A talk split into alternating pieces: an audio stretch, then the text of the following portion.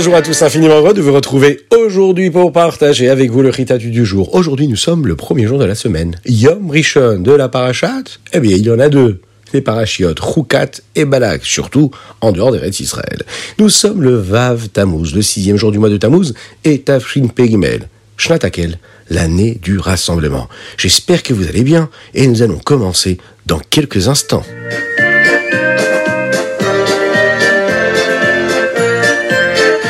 N'oubliez pas de mettre une petite pièce dans la tzedaka. Oui, vous le recevez tard aujourd'hui, le chitat.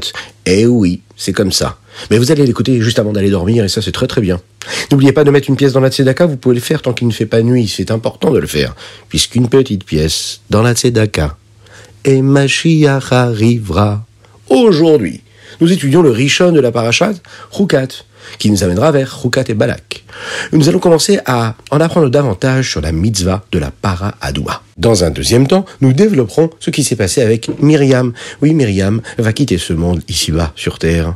Akadosh Baruch dit à Moshe et Aaron d'enseigner au Béné Israël une nouvelle mitzvah. La para Adouma. Cette mitzvah a quelque chose de particulier. C'est un chok. C'est une mitzvah que nous ne pouvons pas comprendre.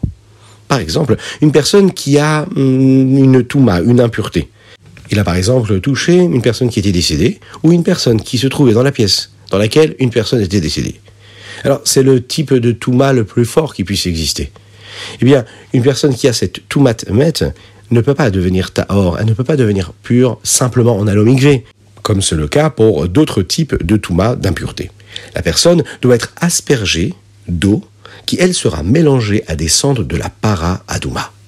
Il existe de nombreux détails sur la façon de préparer les cendres de la paradouma. La paradouma signifie en français la vache rousse. Elle n'a jamais été utilisée pour le travail. La paradouma, ben, faisait la shrita, et une partie de son sang était aspergée sept fois en direction du Mishkan. Ensuite, la vache était brûlée. Le Kohen prenait un morceau de bois, une forme de plante et de la laine rouge, et il les jetait dans la vache en feu. Ensuite, une personne qui était, elle, théora, pure, elle prenait la cendre de la vache qui avait brûlé et elle les mettait dans un récipient. Ces cendres étaient donc mélangées à une eau spéciale qui est appelée Ma'im Chaim. Vous le savez, la para Adouma rend les gens tahor, c'est-à-dire purs. Mais tous les Kohanim qui travaillent à la préparation des cendres de la para Adouma, eux deviennent automatiquement tamés, impurs. Voici comment utiliser les cendres de la para Adouma. La personne qui est tamée doit compter sept jours après s'être tenue à l'écart des choses qui donnent à une personne eh, une toumat met, la touma de l'impureté d'une personne décédée. Le troisième jour et le septième jour de son comptage, eh bien, il est aspergé de l'eau, cette eau-là, qui a été mélangée au centre de la paradouma. Une personne maintenant qui est Tahor prend une branche qui était appelée Eizov, et il devait la plonger dans de l'eau qui était mélangée au cendre. On asperge cette eau-là sur les personnes qui sont impures, et sur tout objet qui aurait touché euh, ces personnes-là qui étaient impures. Ensuite, comme nous l'avons dit, nous allons asperger le troisième, le septième jour depuis le moment où ils sont rendus impurs. Une personne qui s'est rendue impure va aller ensuite au mikvé et devient pure cette même nuit-là où elle a été au mikvé. Une personne maintenant qui n'est pas impure et qui a touché cette eau-là, eh bien devient impure jusqu'à la nuit. S'il porte en lui une quantité de cendre qui suffit euh, d'asperger une autre personne, eh bien à ce moment-là, même ses vêtements à lui deviennent impurs, jusqu'à ce qu'il se trempe lui aussi dans le migvé, et que le soleil se couche, et que la nuit arrive. Nous apprenons également que si un homme touche un autre homme qui lui était impur, parce qu'il avait touché donc une personne qui était décédée, lui devient aussi tamé, il devient impur. Mais il n'a pas la même impureté. Il n'a pas besoin de recevoir cette cendre-là qui a été mélangée à cette eau-là, et donc il n'a pas besoin d'être aspergé. Il a juste besoin de se tremper en mikvé, d'attendre jusqu'à ce que le soleil se couche. Le Rashi nous explique ici que la para Adouma rousse aidait les bénis Israël à faire teshuva. Quelle teshuva? Eh bien la teshuva sur le chet à la faute du veau d'or. Il nous explique différents petits détails de la mitzvah qui, elles, correspondent à la avera du chet à de la faute du veau d'or. Oui, la faute du veau d'or, le veau, c'est le petit bébé de la vache et c'est la vache qui va pardonner la faute du veau. C'est de cette façon-là que les bénis font échouva et sont pardonnés sur leurs fautes. Le deuxième sujet que nous abordons aujourd'hui, c'est Myriam, la prophétesse, qui va quitter ce monde ici physique matériel et monter chez Akadosh Baruch C'est le Yud Nissan, le dixième jour du mois de Nissan, une année avant que les Bénisraël entrent en Eretz Israël. Une fois que Myriam a décédé, les puits qui avaient l'habitude de rester avec les bénis grâce à son mérite, ont également disparu. Donc les bénis Israël se plaignent, encore une fois. Et Moshe et Aaron se sont rendus chez Hachem pour lui demander de donner de l'eau aux bénis Israël, car ils n'en ont plus. Nous pouvons voir encore une fois comment Moshe Rabbeinu s'est toujours soucié des bénis Israël. Il s'est soucié qu'ils aient de quoi manger, de quoi boire, et donc aller chez Akadosh Baruch pour se soucier d'eux encore une fois. Il ne savait pas quoi faire, mais Moshe Rabbeinu savait qu'Akadosh allait trouver une solution. Il savait qu'il allait se charger d'eux et de s'occuper d'eux comme il l'avait toujours fait.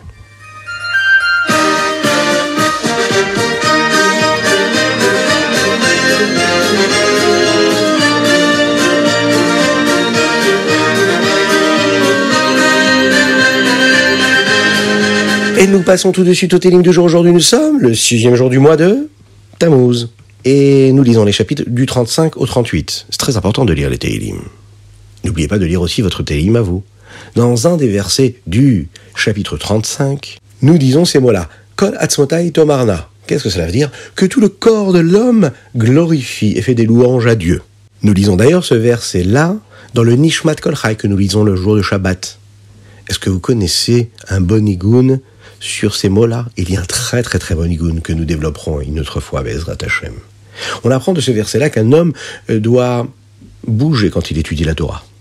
On apprend aussi de là que quand un homme fait la tfila, ou qu'il étudie la Torah, ou qu'il lit la Torah, il bouge. Mais qu'est-ce que ça veut dire qu'il bouge?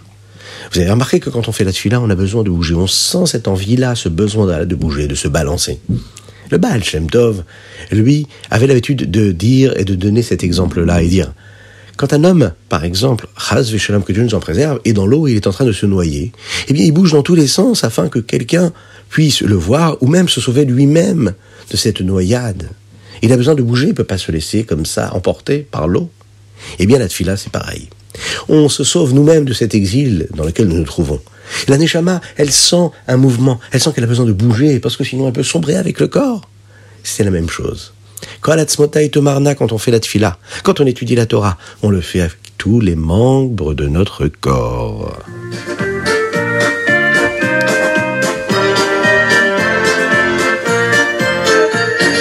Et nous passons tout de suite au Tania du jour. Aujourd'hui, nous apprenons le douzième chapitre du Shara Ichud et nous en sommes donc au dernier chapitre du Shara Ichud à la fin d'ailleurs.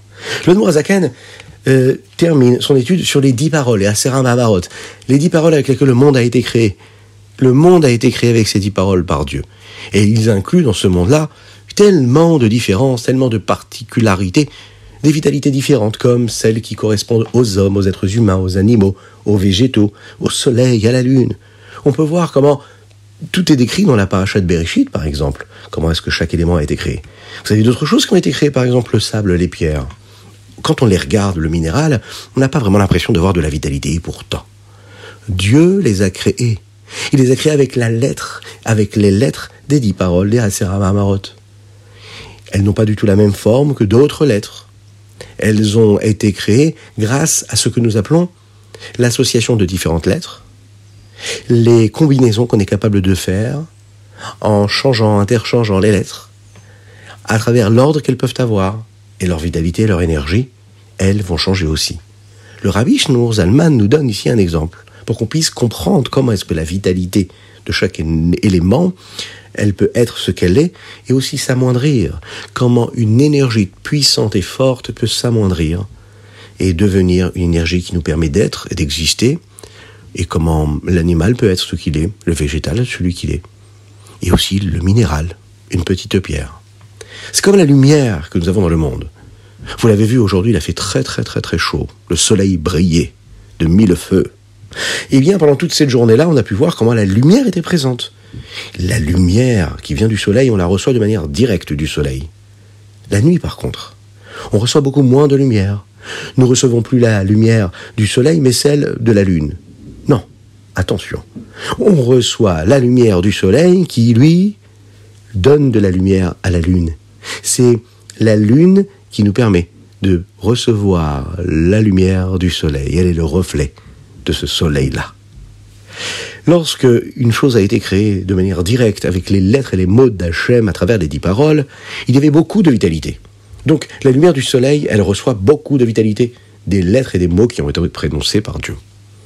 Mais lorsque cela vient à travers différents enchaînements des différents mondes, différents niveaux, de niveau en niveau, de monde en monde, eh bien à ce moment-là, les lettres, elles, s'interchangent, elles se transforment, elles sont combinées d'une façon ou d'une autre, d'un ordre avec un autre ordre. Et elles vont donner naissance à d'autres mots. Ces d'autres mots-là qui vont être les appellations et les noms que nous allons donner à chaque élément. Cette vitalité-là, donc, elle va être beaucoup moins importante que la lettre et que le mot initial, et elle va donner naissance à une créature qui va être moins importante à travers la vitalité qu'il y a, à travers son reflet, que celui qu'on aurait pu constater dans la lumière de la lune ou dans la lumière du soleil.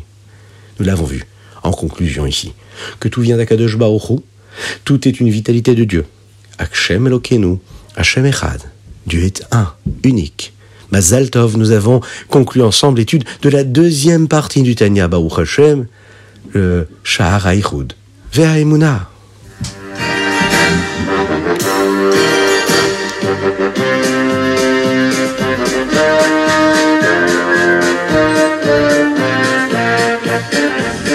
Et le Hayom Yom du jour. Aujourd'hui, nous sommes le Vav de quel mois Du mois de?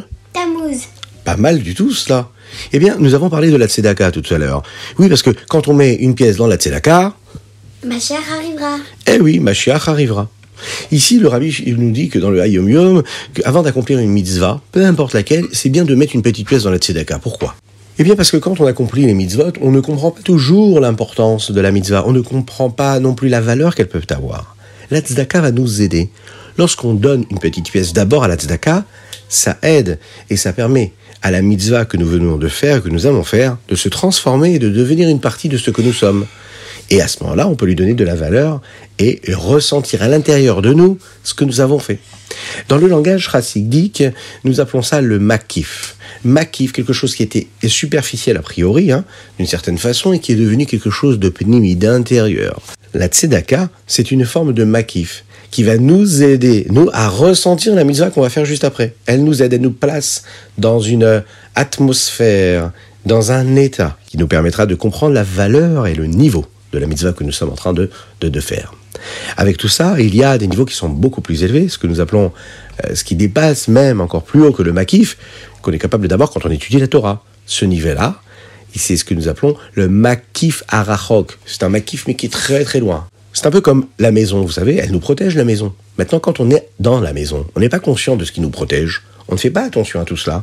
Il nous protège, mais de l'extérieur. Il est au-dessus de nous. C'est une protection extérieure à tous ceux qui sont à l'intérieur de cette maison-là.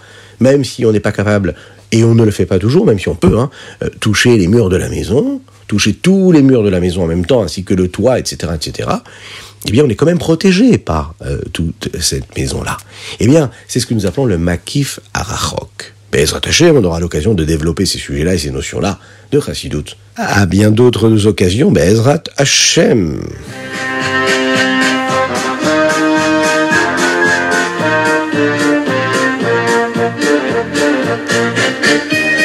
Et nous allons commencer tout de suite notre Rambam du jour. Aujourd'hui, nous apprenons les Ilchot Kiddush HaChodesh, les chapitres 12, 13 et 14.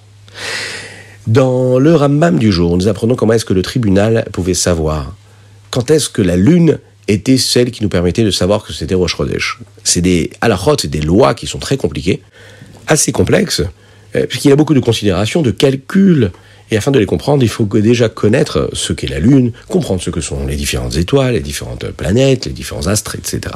Ces différents calculs vont aider le Bet Din à déterminer où la Lune devrait être afin qu'ils puissent s'assurer que ce que les témoins disent, eh bien, ça a du sens et qu'ils ont vraiment vu la nouvelle lune.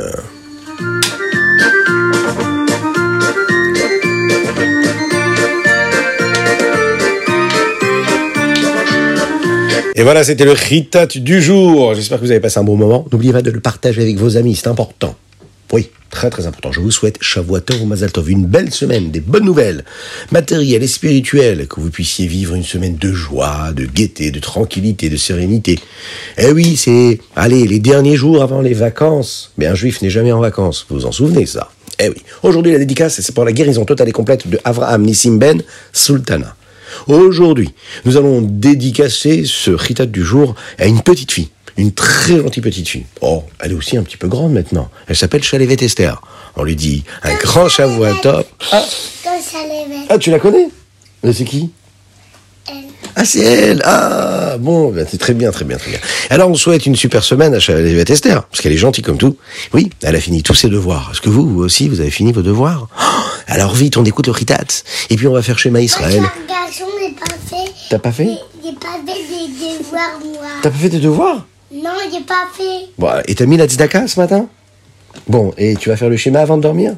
Et toi, quand, quand m'a la nuit, et moi, j'ai pas mis la tzedaka. Bah oui, la nuit, on met pas la tzedaka. Et tu sais faire les psukim, toi Quel pasouk tu sais faire Allez, viens faire, viens faire les psukim. Quel pasouk tu vas faire Torah Allez, viens, viens. Alors, on applaudit bien les enfants. Hein. On n'oublie pas de répéter avec euh, Réhouven aujourd'hui qui nous fait le premier pasouk qui s'appelle Torah. C'est parti Tara, Torah, Teiva, Tiva, Lanou, Lanou, Marasa, Moshe, Moshe, t'as oublié Moshe Dis Moshe.